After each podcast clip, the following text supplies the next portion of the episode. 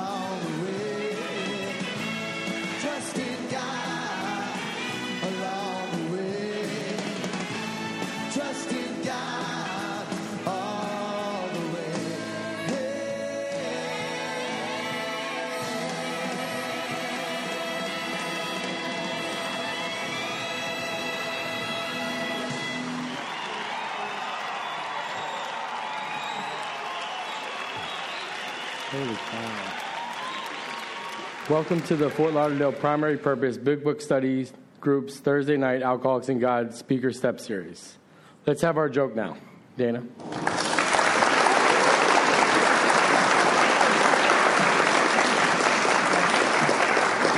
Hello, friends. I'm Dana. I'm your alcoholic comedian for the evening. A drunk was sent to treatment at a rehab. Upon his return, a friend asked him how it had been. Terrible, he replied. For weeks, I lived on nothing but food. Thank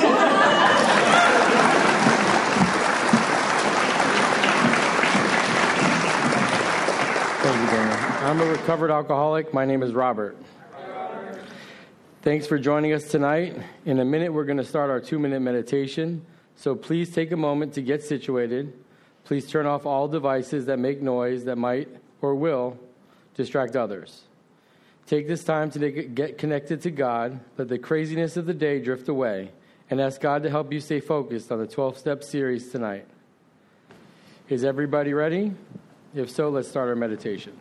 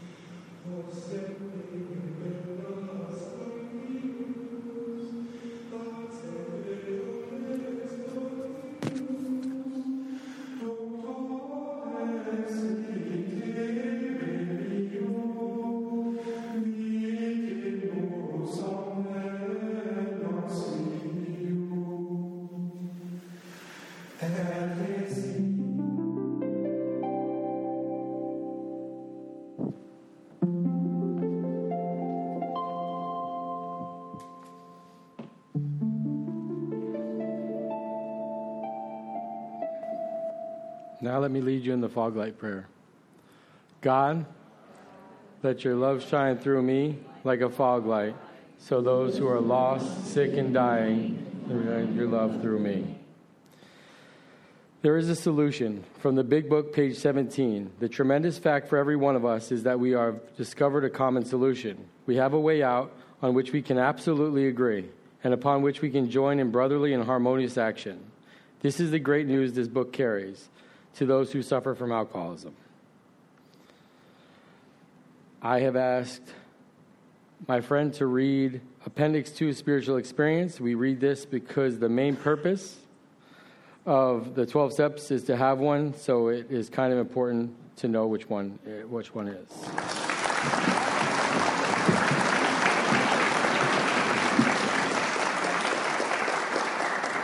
Amber alcoholic spiritual experience. The term spiritual experience and spiritual awakening are used many times in this book, which upon careful reading shows that the the personality change sufficient to bring about recovery from alcoholism has manifested itself among us in many different forms. Yet it is true that our first printing gave many readers the impression that these personality changes or religious experiences must be in the nature of sudden and spectacular upheavals. Happily for everyone, this conclusion is erroneous. In the first few chapters, a number of sudden revolutionary changes are described. Though it was not our intention to create such an impression, many alcoholics have nevertheless concluded that in order to recover, they must acquire an immediate and overwhelming God consciousness, followed at once by a vast change in feeling and outlook. Among our rapidly growing membership of thousands of alcoholics, such transformations, though frequent, are by no means the rule. Most of our experiences are what the psychologist William James calls the educational variety because they develop slowly over a period of time. Quite often, friends of the newcomer are aware of the difference long before he is himself. He finally realizes that he has undergone a profound alteration in his reaction to life, that such a change could hardly have been brought about by himself alone. What often takes place in a few months could seldom have been accomplished by years of self discipline. With few exceptions, our members find that they have tapped an unsuspected inner resource which they presently identify with their own conception of a power greater than themselves. Most of us think this awareness of a power greater than ourselves is the essence of spiritual experience. Our more religious members call it God consciousness. Most empathetically, we wish to say that any alcoholic capable of honestly facing his problems in the light of our experience can recover, provided he does not close his mind to all spiritual concepts. He can only be defeated by an attitude of intolerance or belligerent denial. We find that no one need have difficulty with the spirituality of this program. Willingness, honesty, and open mindedness are the essentials of recovery, but these are indispensable. There is a principle which is a bar against all information, which is proof against all arguments, and which cannot fail to keep a man in everlasting ignorance. That principle is contempt prior to investigation. Herbert Spencer, Alcoholics Anonymous, pages 567, 568.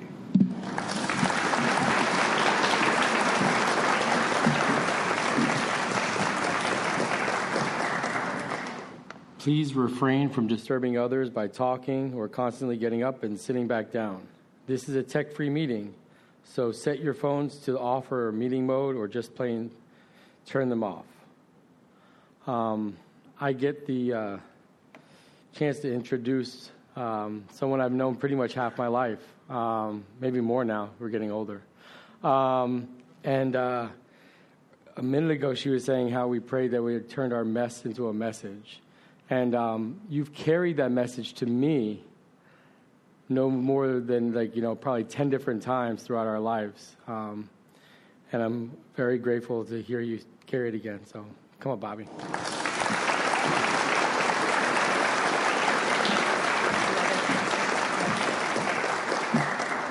All right. You guys are slacking. There's no water up here. It's all right. I got caffeine. Anyways, hi, everybody. I'm an alcoholic, and I'm Bobbie. And we're going to be on step four tonight. I'm super excited. This is an important step, the one that everybody's so deathly afraid of. I don't know why. When it was time for me to write my four step inventory, I was so excited. I get to like write down all the badass stuff I did and share with another human being. I was like, I cannot wait to tell my sponsor. She's going to think I'm so cool. Um, wow. I sometimes think about the past and I get embarrassed of myself. I'm sure you guys know it. The day that I, I shared my four step with her, she was not impressed. She was just like, uh huh. So continue. What's next? Um, I hope you guys had a good speaker last week. I was I was glamping. They don't allow me to call it camping here at this meeting if I wasn't sleeping in a tent. Um, so I was out glamping, having a good time, and I know a good friend of mine was supposed to come here and speak, and she's very she got very sick, and then um, her spouse got sick. Thank you. Her two kids got sick, and now her little one's in the ER. I mean, and the um, NICU in the hospital or the PICU, whatever it is for the pediatric ICU. So keep that little baby in your prayers. She tested positive for um, coronavirus and rhinovirus, and she's only two months old. So she's in need a lot of, a lot of prayers. So you guys missed a really good speaker last week because she couldn't make it here. I hope you. I know God probably showed up and gave you guys something good, anyways. But uh, I am happy to be back. We're gonna just real quick, uh, you know, take a look at one, two, and three, just for anybody who wasn't here before to kind of catch up to speed. I won't go into the long lengths of each of those steps, but it's important to get the basics down. I mean, the three principles behind step one, two, and three was honesty, hope, and faith. And the reason why is because first step, first and foremost, we had to fully concede to our innermost selves that we were alcoholic, meaning we had to be honest with ourselves because nobody else can do it for us. You know, we can have biopsychosocials and do assessments, and our friends and families can tell us what they think about us. But really, ultimately, at the end of the day, if we don't fully concede to our innermost selves that we're alcoholics, we will not be able to achieve the next 11 steps, first and foremost. And in step one, you know, it was more than just saying, Yes, I know. Yes, that's important. Yes, I know. I believe that I am but also just getting the education behind what alcoholism is all about. And we dissected that, being physical, mental, and spiritual. I'm physically different, and I can't safely drink because my reaction to alcohol separates me from normal people. I put it into my body, I create a phenomenon for more. I create a phenomenon of craving for more, which separates me from normal drinkers. And the mental component is the crux of the problem because if the physical component was the problem, we'd just stop drinking. Problem solved. I mean, it's that simple. So obviously, that wasn't the crux of the problem. The crux of the problem is the mental part of this disease. And that means that no matter how long I've stayed away from it, no matter how much education I've received in about, about alcoholism, for some reason I keep returning to it to solve my problems, even though I have heaps of evidence to prove it doesn't work. And lack of power is our dilemma. We had to find a power greater than ourselves to restore us to sanity. And then the spiritual component, which was very tricky. They said that first we straighten out spiritually, then we'll overcome the mental and the physical component of alcoholism. How do you possibly straighten out spiritually if you're still getting drunk? How does that even happen? Well, I could tell you how that happens. God gives each and every single one of us a grace period. He's like, here's a grace period. Get your butt to Alcoholics Anonymous, find a sponsor, work the steps, get a home group, do some service, and no matter what, don't pick up and keep coming back. I mean, those are the basics of Alcoholics Anonymous 90 meetings in 90 days. Why do we do that? Because if you come back 90 meetings in 90 days, you are going to develop a repetition in the way that you see things.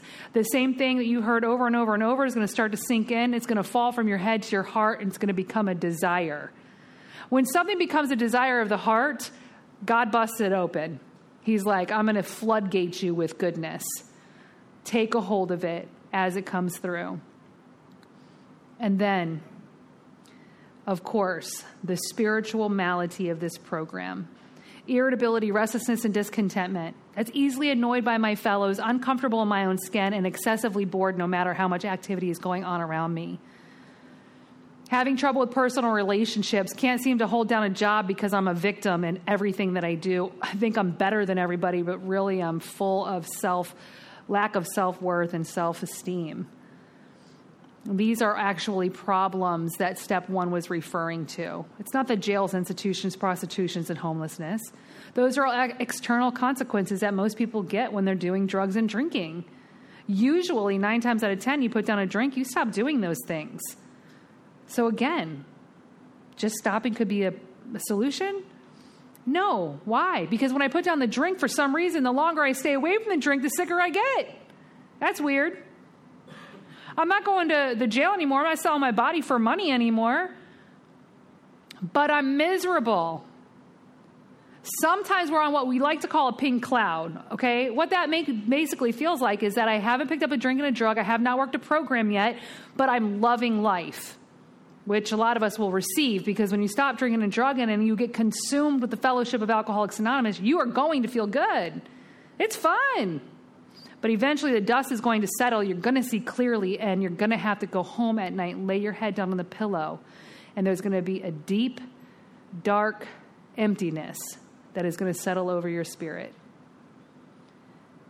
And that's where step two came in. Came to believe a power greater than ourselves could restore us to sanity. What is sanity? That is being able to see the truth before picking up the first drink. What is insanity? Doing the same thing over and over again, expecting different results. Or if you got to where I was in life, doing the same thing over and over again, knowing exactly what was going to happen, but I did anyways because I have the case of the efforts. So if lack of power is my dilemma and I had to find a power greater than ourselves, and it couldn't be human power, that means that this program was going to talk about God, capital G O D, Heavenly Father, the great I am. I'm not making this stuff up. I didn't bring this to you through another book. I brought that information to you through a book called Alcoholics Anonymous. Lack of power is my dilemma. I had to find a power greater than myself to restore me to sanity. The one and only that will solve my problems. A two question quiz in We Agnostics said that if, when you honestly want to, you find you cannot quit drinking entirely, or if, when drinking, you have little control over the amount you take, you're probably suffering from an illness which only a spiritual experience will conquer. We heard spiritual experience read up here today. There's all different ways to look at it a spiritual experience, a spiritual awakening, a God consciousness, a personality change, an entire psychic change. It's the way that we see the world, the way that we feel, deal, react, respond has to change. They say that there's only one thing you have to change, and that one thing is everything.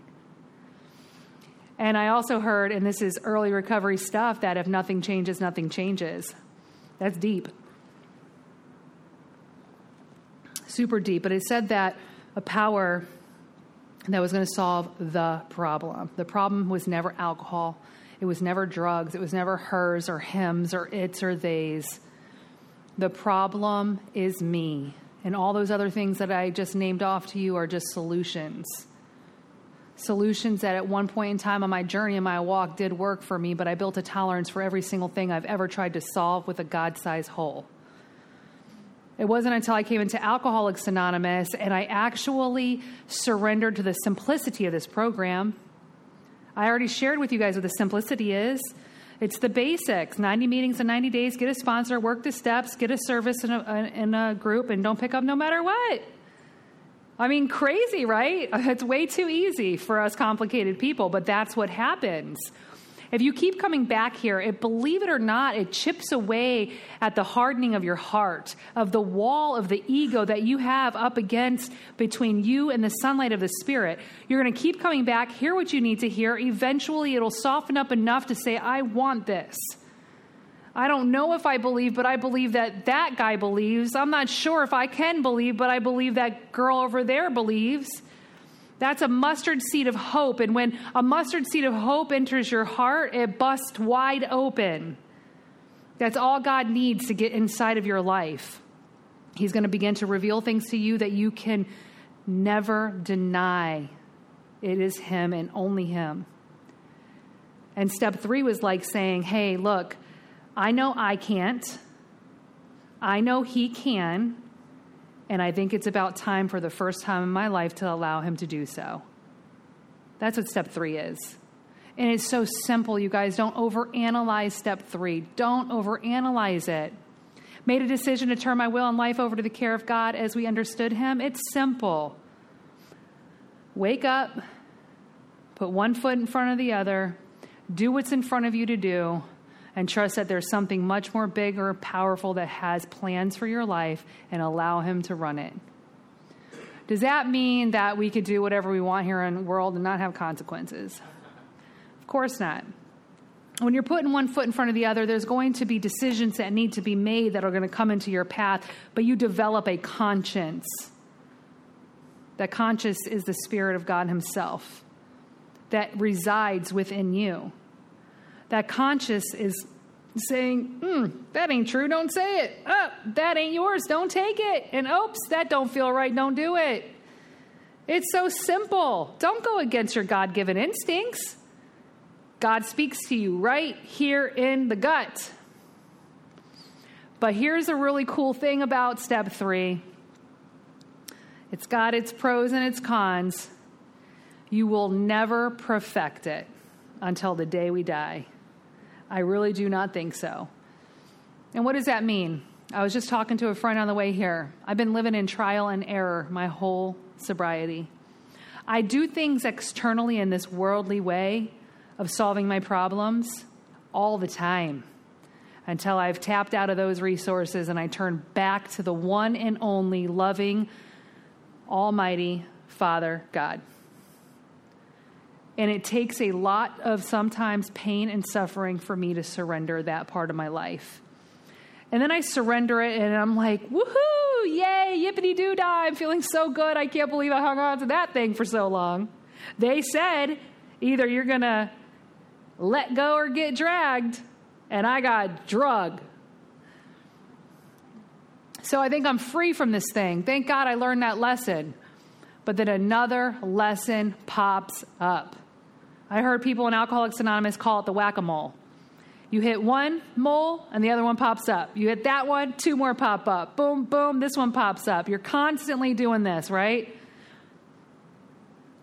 Welcome to sobriety. Actually, welcome to the human race. But people in Alcoholics Anonymous are blessed because we have a way out. We have the comfort of knowing that there is a loving God who's going to walk us through this thing. And what's really crazy is that, yes, indeed, He turns your mess into a message. He gets to do that.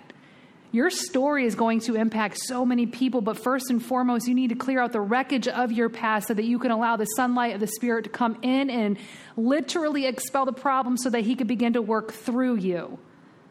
When he comes in and he starts to work through you, you could see clearly. And when you see clearly, you can see God working in every corner of your life, and then you can begin to join him.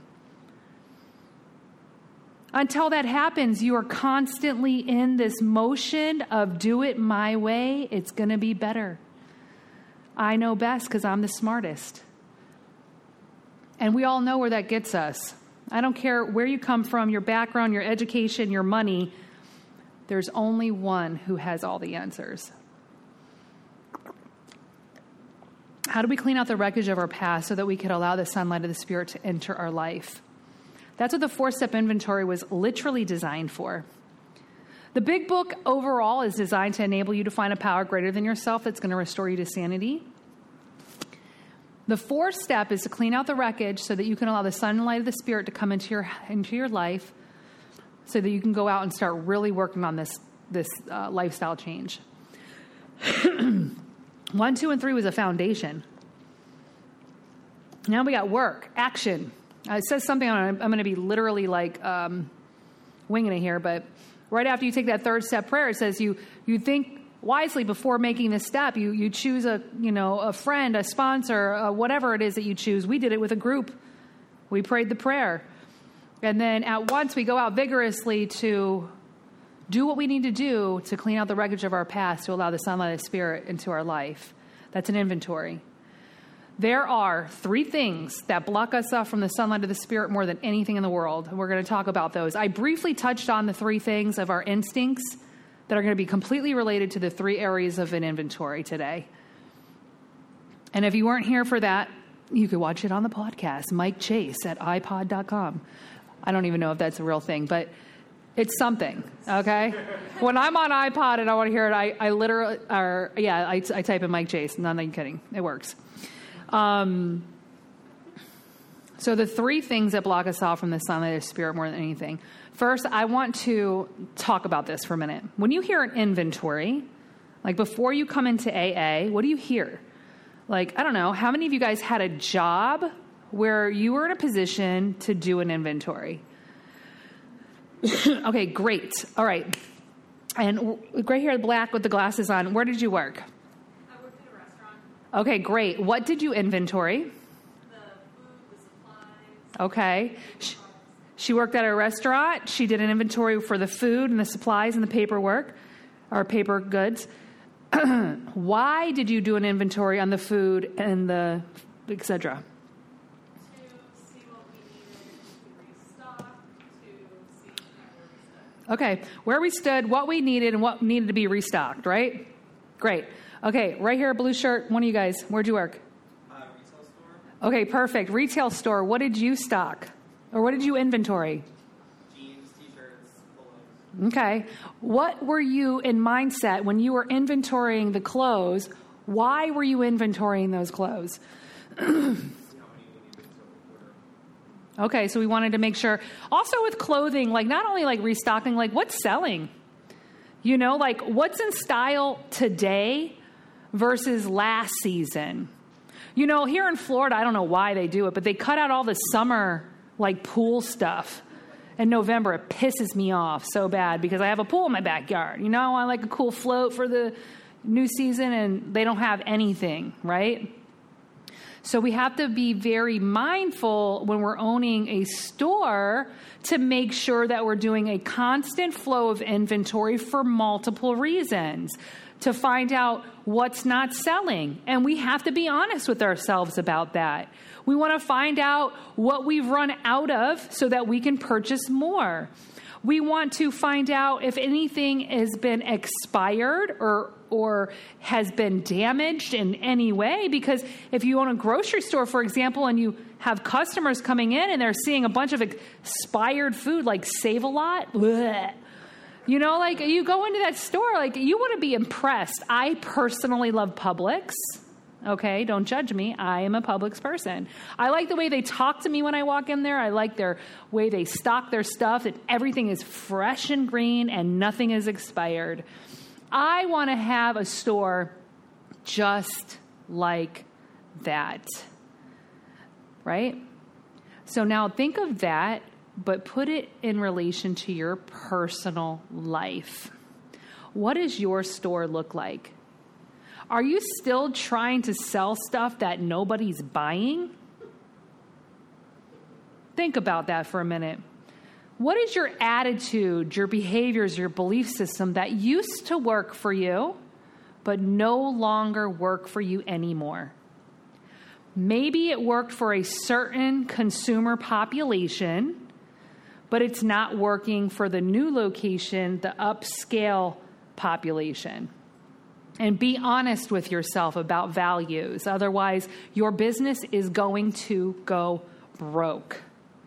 What is there about yourself that is damaged, is expired, and is really making a mess on your shelf?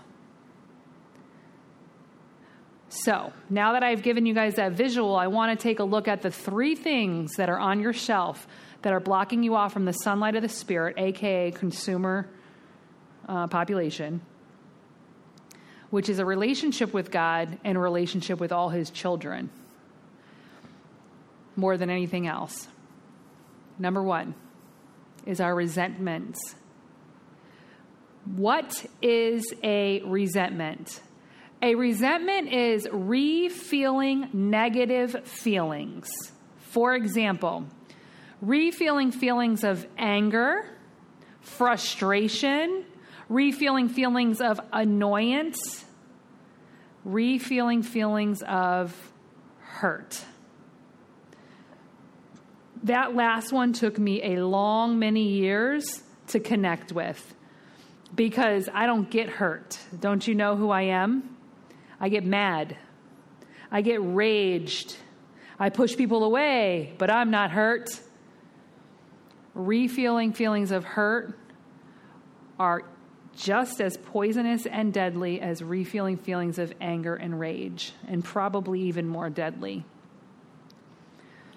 So, who do we have refeeling negative feelings about? I mean, everybody is its own person. You have a list. If you have a good sponsor, they're going to give you a little bit of guidance. You don't have to have this superstar sponsor, by the way. They don't need to have 40 years in recovery. They could have six months and have gone through the 12 steps and they're ready to take you. In fact, they're probably on fire for their recovery program and they're going to be the best sponsor. When people get time in recovery, they don't got time for that shit. I'm serious, right? I remember when I had like a year sober, I sponsored like 18 girls. I mean, that's nuts, but, and I did step work with all of them because it was my life. So, anyways, um, let's take a look at resentments real quick. They say resentment is the number one offender. It kills more alcoholics than anything else. That's crazy. Let me tell you why. Let's break that down for a minute. For us to drink is to die, right? Our book says it. We know it. We've watched lots of our friends and family die from this disease. So for us to drink is to die. So if it says that resentment's our number one offender, it kills more alcoholics than anything else, it completely severs the sunlight of the Spirit from you and your relationship with God. And it leads you back to the drink. What does our book say? It says that irritability, restlessness, and discontentment will return again and again, and we will eventually reach out the comfort and ease we know a drink will bring us.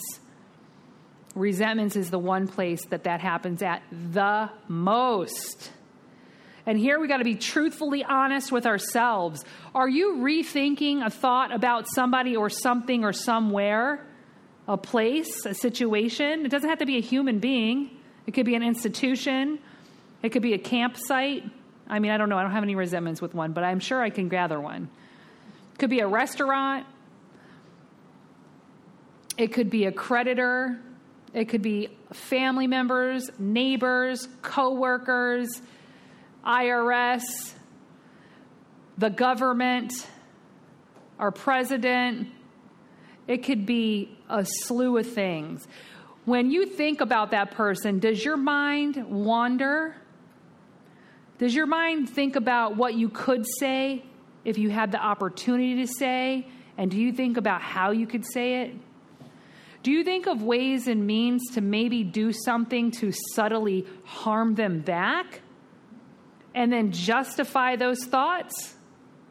Do you gossip or character assassinate individuals when you have the right opportunity to make yourself feel better about who you are as a person, although you can't admit that quite yet? Are you just finding yourselves gossiping about others?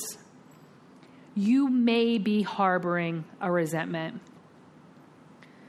This is something that needs to be addressed at once because our book says it is the absolute number one offender, kills more alcoholics than anything else.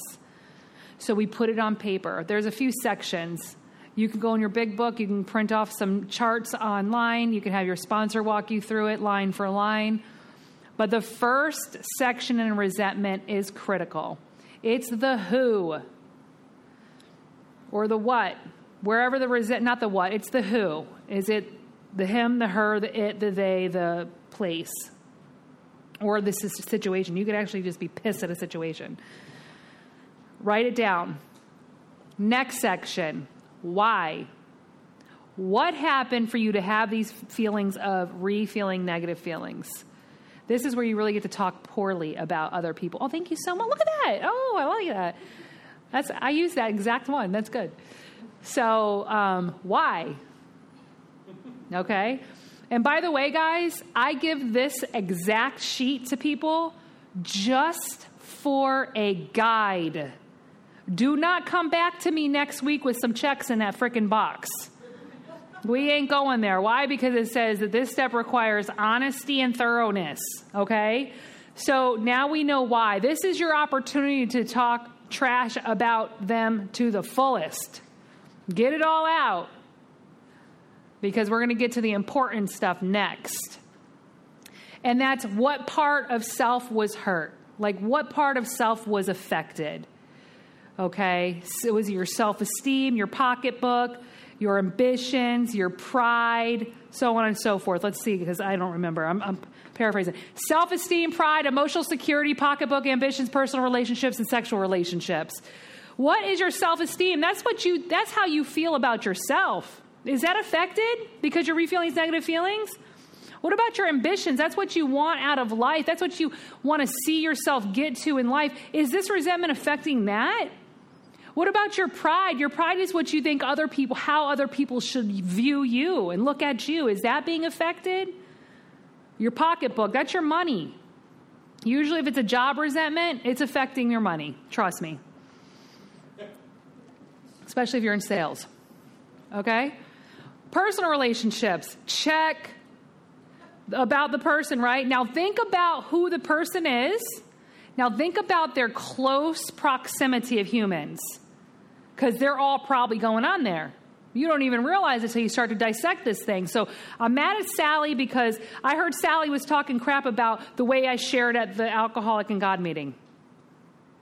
Oh, but Sally hangs out with Sam, Sarah, and Stephanie too.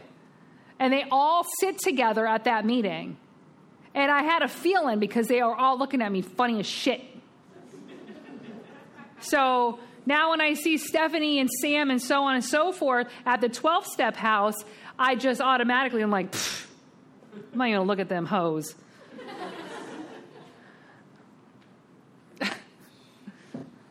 I like that word. All right, and then your sexual relationships, just be honest. You know, if you're taking home resentments, you're most likely not going to have a very physically intimate relationship with your spouse. And maybe you are, but a lot of times our emotions affect us there too. All right, so just think about that. But here's how I do it I don't tell you, bring me this back and check it. I want to see on paper how this affected you. I want you to write it out. It affects my self esteem because I really think I'm a big shot at my job and I've been feeling very left out and insecure. It affects my pride because I have worked so hard to reach my position and I'm feeling like I'm being isolated at these events.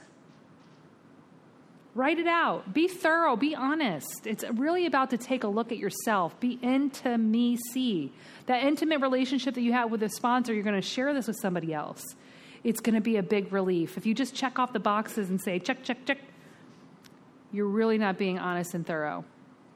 Okay, so now that I know who, now I know why, now I know what parts of myself was affected, now I get to take a look at my part. Everybody's going to give you a different tidbit on this section. This is my belief. You could take it or leave it. Don't kill me. Okay?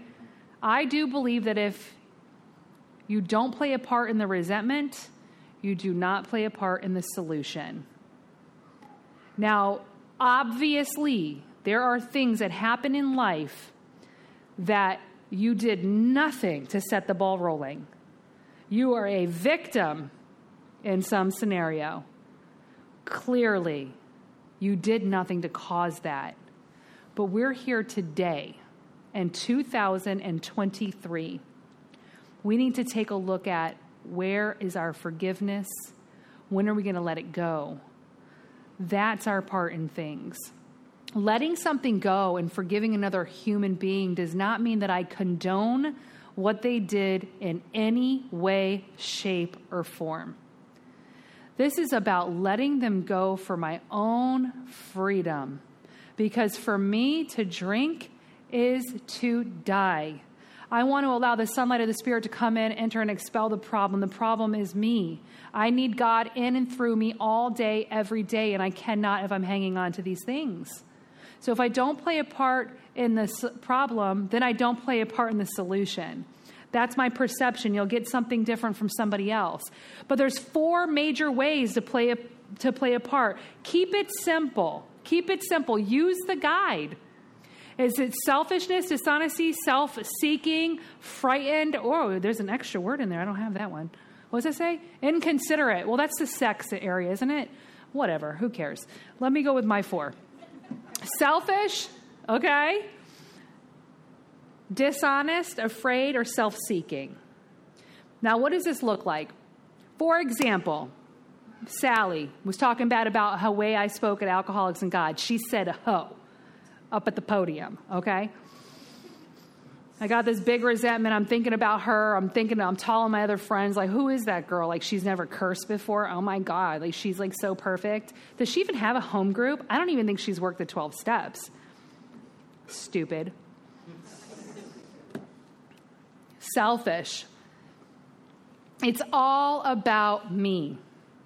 I'm not considering that maybe it was inappropriate to say that word at the podium in Alcoholics Anonymous.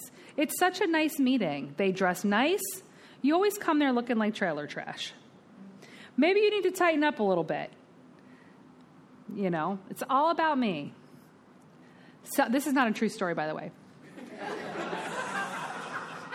Self seeking. I get people all the time after the meeting, they're like, oh my God, I'm so sorry. I did not mean to make you feel that way. I'm like, Sally? Is that your name? self seeking. Hanging on to a resentment is self seeking, all in itself. I'm going to hang on to it because even though I'm dying in pain, I have so much pride and ego, I won't let it go. And I'm feeling justified in my sick, sick way of thinking. I'm literally like punishing this person in my head over and over and over and over and over again, and I'm somehow getting justification in there self seeking, dishonest. How about not admitting that I've done the same thing? Not admitting that maybe I had said something bad about a speaker because of the way that they spoke in the meeting, or gossiped about another person in Alcoholics Anonymous, or just being dishonest about my level of behavior in certain areas of my recovery. And then, of course, afraid. It literally seeps into every area of every resentment known to man afraid of being found out, afraid of not being liked, afraid of not being asked to speak again in Alcoholics Anonymous. The list can go on. And this brings me, by the way, that's one of the most important parts, and you want to write it out in, in fullness. Do not check boxes and bring it to your sponsor. Once this is done, we're going to flip the page and we're going to take a look at fears. This is the second thing that cuts us off from the sunlight of the Spirit more than anything else. Fears. When I came into recovery, I literally thought I was not afraid of anything. I was like, You don't know me. I'm courageous. I'll get on roller coasters, on slingshots. I'll speak in front of 5,000 people. Um, I'll get in the cars with some creepy dudes in the middle of the night, knowing for sure they're going to kill me, but I'm going to do it anyways because I need five bucks. Like, you don't know me. I'm not afraid of anything, right? Man, get sober for a few weeks, a couple of months. Start getting friends that really like you. All of a sudden, fears of the unknown started to appear. Will I stay sober? Am I doing it right? I want to be liked. I want to be a part of this community. Do they like me? They don't like me. Am I going to get that job? Oh, I'm not good enough for that job. Well, I got the job. Will I get the promotion? No way, you suck. Fears begin to literally overpopulate your, your psyche. When you remove the drink and the drug, a whole slew of new problems come into your life. I found that there's two ways to deal with fear. I found them as a solution here in Alcoholics Anonymous. Number one, it's the first thing you can do, which I've done for many years, and that is say F everything and run. I'm a runner. I am a runner. There ain't no man on the face of this earth that can hurt me. Because if I get a glimmer of possibility that you hurt me, I'm out. I'm way too independent and cool for you. Next. And guess what I find out? That fear of that person hurting me was literally in my head. And I've abandoned possibilities that could have changed my life. So, number one, I could face or fear or F everything and run, which I've been doing my whole life. And guess what, by the way? Here's, a, here's the end solution to that, or the end result to that. I always end up in the same situations later in life, but 10 times worse. Because you're either going to deal with it now with this person or this situation, or you're going to deal with it later with another person in a different situation. You're always going to have to deal with it. So, everything and run. All right, here's, here's the other solution, guys. This one is not easy. Face everything and recover. Face everything and recover. And that is very hard pill to swallow for a lot of people because it seems like the hard route. It seems like F everything and run is the easier, softer way. But what I've discovered is the reason why is because I'm okay being so miserable. I was in this bubble of pain and agony and terror and incomprehensible demoralization all the time that I couldn't even fathom anything outside of it. So when I came in here and I got a little glimmer of hope to step out of that, I was like, holy crap.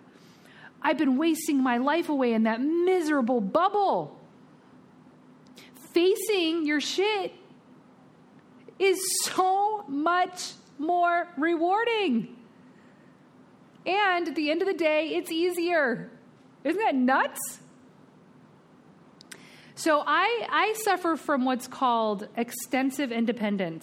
I don't know if anybody's heard of that before. It's like a very, very bold case of independence which means like um, there's no man in this world that will complement my life. And I know it sounds kind of funny. I think a lot of girls in here may, may actually relate to this, but I'm here to tell you there is hope. I found a man, we got married. Um, we've been together almost this summer will be seven years. And it has been trial and error, my friends. Thank God I got a guy who's very patient. Because if I sniff a possibility of this man not loving me 155% or not wanting to bend over backwards to make sure that I'm happy financially, mentally, emotionally, and physically, I'm out. Peace. And he's sitting on the couch going, Huh? What's going on? What? What's going on? Something's happening. I don't know what it is. But in my head is big. I have such a strong independence that I am willing to do everything I can to take care of myself, even if that means sacrificing the love of my life. Face it and recover. Again, like I said, I've been with him for almost seven years. That's damn miracle. It's a miracle. So we want to get a list of all the things that we're fearful of, and then we want to write down in the sidelines like why we think we're afraid of those things you're going to really, really find out some interesting stuff about yourself. And as you stay sober, your road is going to get more narrow. What do I mean by that? There used to be a lot of things on my fears list that are no longer there. You know, like fear of my kids dying drastically in like a horrific way. You know what I mean? Um, you know, losing my job or my income, things like this, fear of what other people uh, think about me. All these things used to be on there. And then as I stayed sober, God revealed to me why I was having a lot of these fears.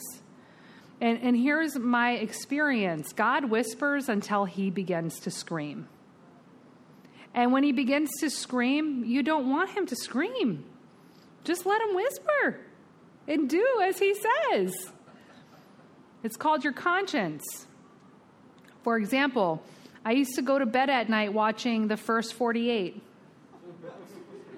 or murder documentaries about like horrific beatings and murders that husbands did to wives and children or wives did to husbands and children or just scrolling through social media and seeing you know a little girl's head was decapitated on i-95 she was three years old, and instead of like passing by it, opening it up and watching the video and reading it, I was having thoughts that were just consuming my life. And eventually, God's like, don't watch that stuff anymore. Stop watching this stuff. And so, of course, I didn't listen to him. I was like, I've been watching this stuff my whole life. These thoughts are new. Can't be that. Well, when you start clearing out the garbage and the wreckage of your past, when you do this type of work, God becomes bigger, bigger part of your life. There's no room for that type of poison anymore. There's just no room for it. And when God begins to whisper, just go with it, man. Try it out. I downloaded PureFlix. I don't know if you guys are familiar with that, but it's it's just pure. TV shows and documentaries and movies, and I go to bed at night a lot more peaceful. I'm no no no near perfect in any way shape or form. I did start watching Firefly Lane. Okay, that's on Netflix. God forgive me. But, you know, it's it's about p- progress, not perfection. And I don't want to use that as an excuse, but your road's going to get narrow. So the fears list is really important because if you're consumed with fear, what are you doing? You're not relying on God. I was taught that you're either in reliance of God or you are in defiance of God. And that's scary to me. Like if I'm not relying on God, I'm actually defying Him. How crazy is that? I was reading something this morning, and I'm totally paraphrasing, but it was something along the lines of, you know, God speaks, and you can either obey or you could disobey.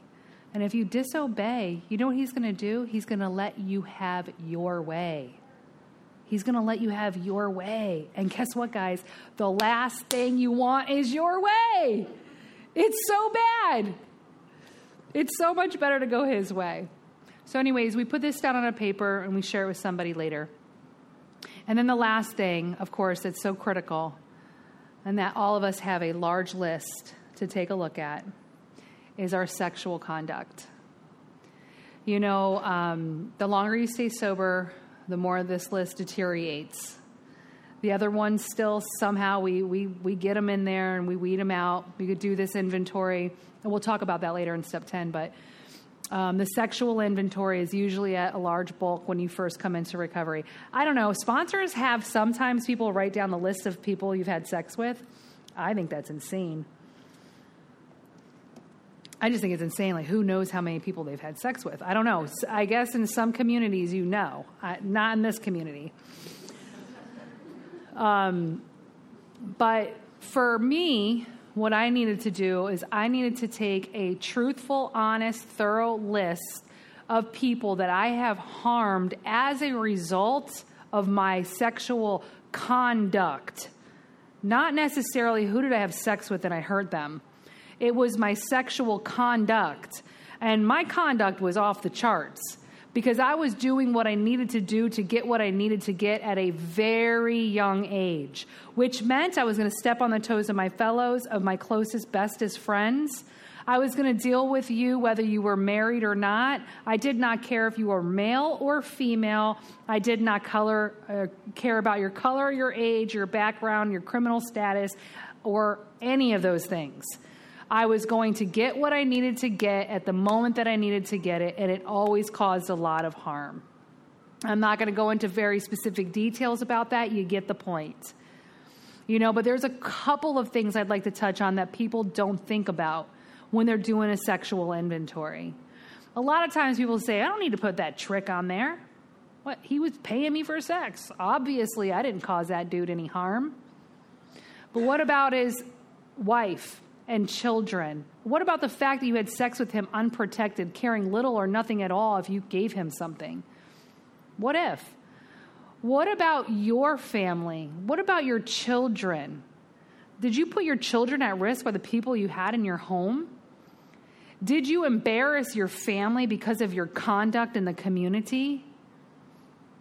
Those are things that I think that people don't really necessarily think of. What about when you come into recovery and there's a man or a woman who has great attention for you, has a lot of love and care for you, but you have none for them at all?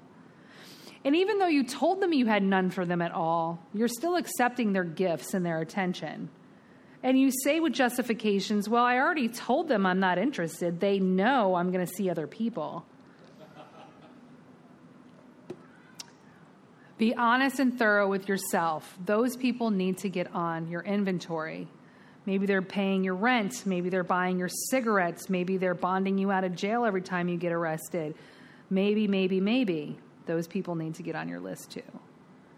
You may even be giving that person attention to keep them in your life and not at all have any sex with them at all. Physical touch in this area is not the important part. It is your conduct and how you are harming other people. Now, we get all of that on there, the who's, and we check off in, in thoroughness. You know, where were we being inconsiderate, selfish, dishonest? Did we arise any jealousy, bitterness, or insecurity in other people, which in most time, nine times out of ten, we do. And then this part gets a little bit different. It starts to ask you, what could you have done differently? Or first, it asks you, what did you do? And then, what could you have done differently? And we lay it out on a piece of paper, and then we could begin to pray about being this type of a person with your conduct. And it is amazing what God will do when you begin to ask. Ask and you shall receive. But the really interesting thing about God is that you may not know how God is going to respond to you. I have a funny story, and I'm going to wrap it up because my best friend's here today. So it's a best friend story. She was wanting to date a guy that was good because she, like all of us other women in the room, like the guys that are not good. They're very attractive. They got tattoos. They got an ankle monitor on. They're fresh out of prison, but they are hot, right? Those are the guys we really want attention from, right? So then we hook, line, sinker that guy, and what does that guy end up doing? He flees to the next. I mean, duh. That's what happens. Or he goes out and relapses and goes back to jail, or whatever the case may be, right? So she's like, best friend, I need a good guy. Like, I, I really do. I, I think I'm going to pray for him. I'm like, good luck with that. She's like, no, seriously, I'm going to pray for him. I'm like, well, what are you going to pray for?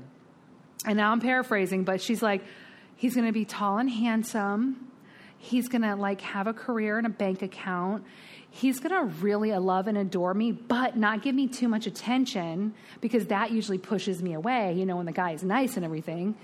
But he's actually going to be a good guy, even though he may not seem like a good guy, but he is going to be a good guy. Something like that, right? And I'm like, okay, that's never going to happen. Good luck. She's like, you'll see. So she starts to pray, right? Every day for this guy. Meanwhile, I'm hooking up with the guy 11 years younger than me.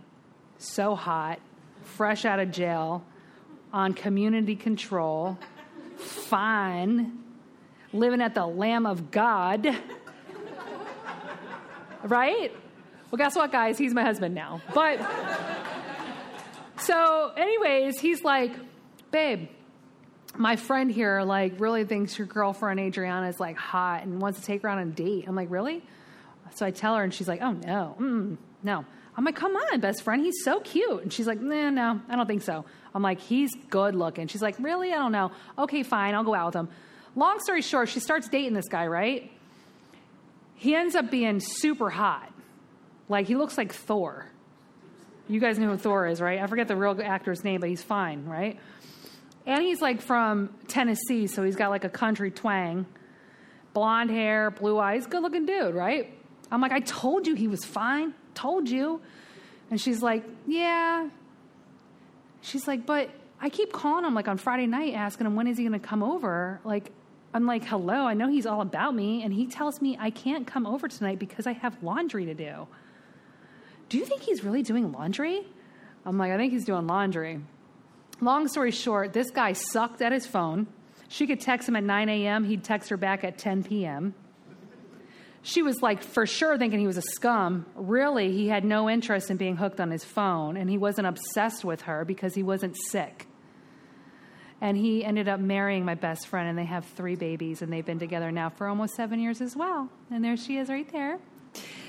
Um, so, anyways, uh, more stories about that are really cool. So, God has a way of changing you. Your road's going to get narrow, so watch out for what you pray for. Thank you guys for letting me share.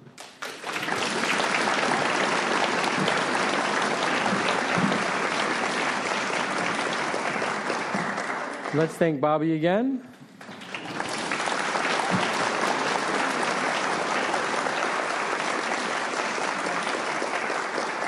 And now we have someone for the secretary's report.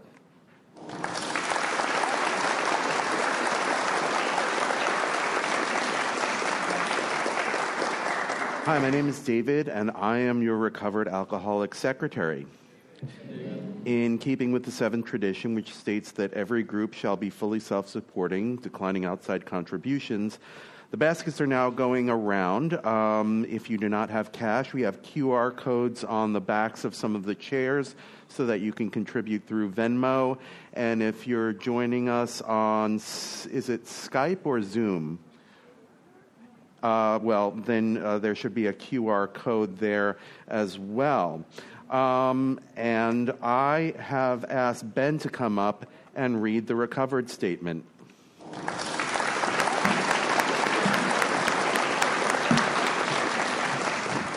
Hi, my name is Ben. I'm in recovery.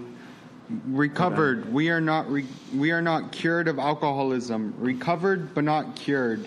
That presents a conflict to some alcoholics. If we were cured, we would be able to drink responsibly. No, we are not cured. The allergic reaction to alcohol will remain with us for our lifetime. But we have been restored to sanity. That was the problem. The main problem of the alcoholic centers in his mind rather than in the body. We are now sane where alcohol is concerned. Consequently, we have recovered.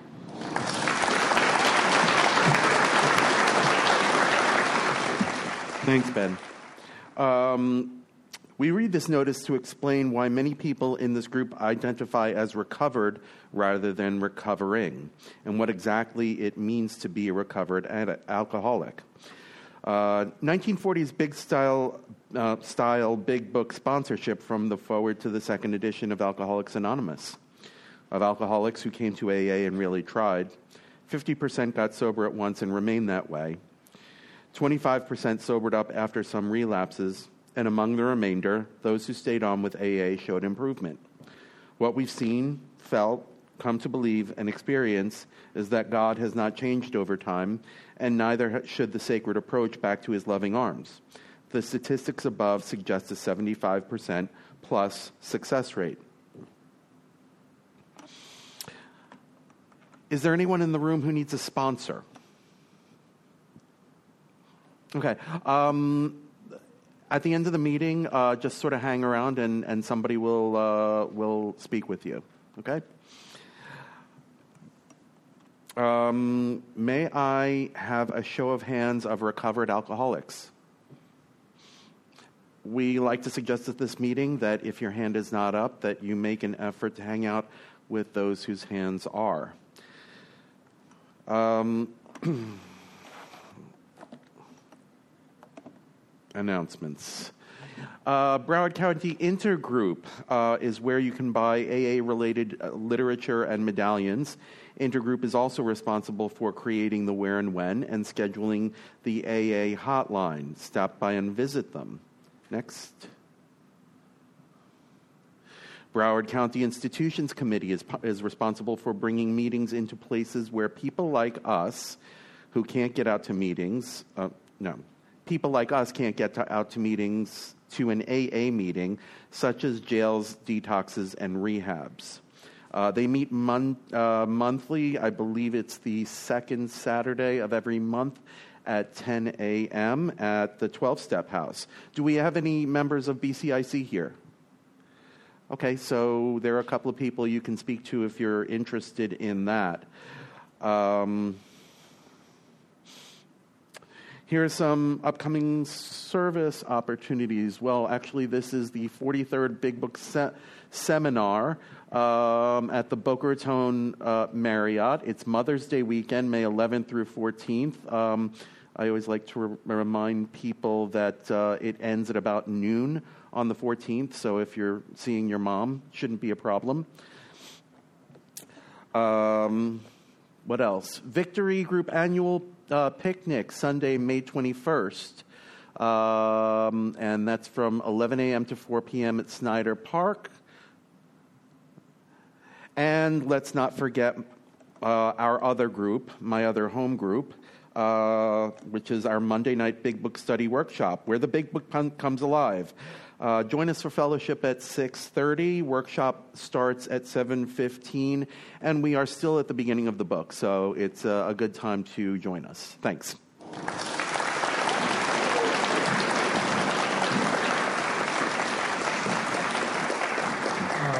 We have tonight's session and all our past speaker podcasts online for free at alcoholicsandgod.org. I'd like to invite everyone to our Monday uh, night Big Book study. And to those who wish to thank the speaker, please line up in the center aisle when we're done. We're going to close with the Lord's Prayer while you're seated. Who woke us up this morning?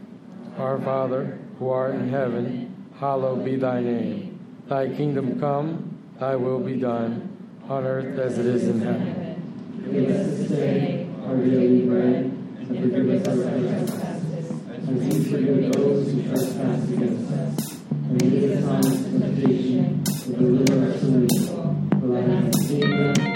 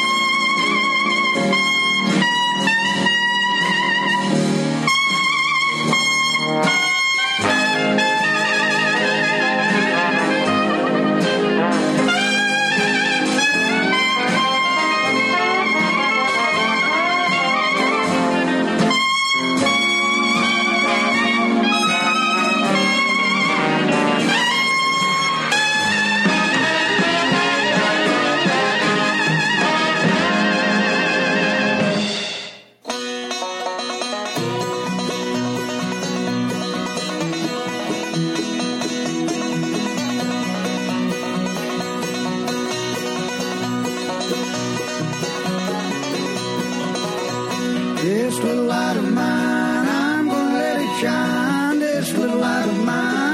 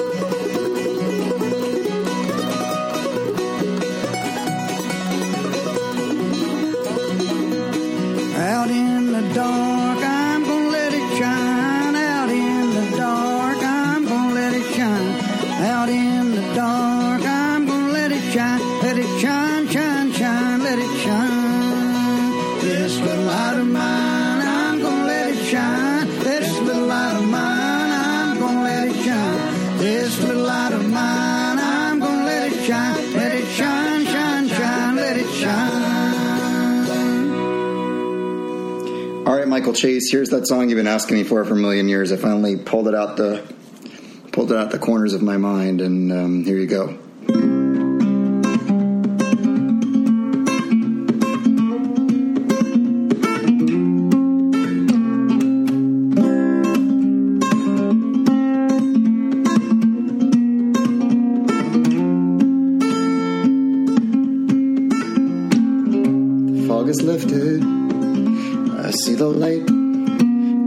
lessons when I go to sleep at night.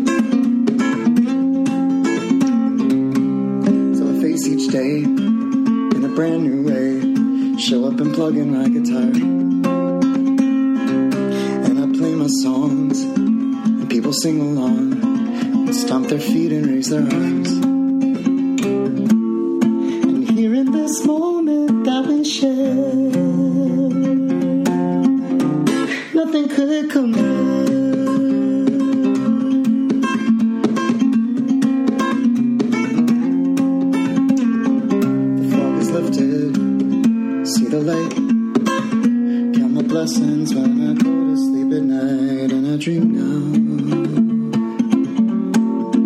Yeah, I dream now. And everything's alright. oh, man. Going on 10 years old, that song is. God bless. I love you, Mike Chase. Bye.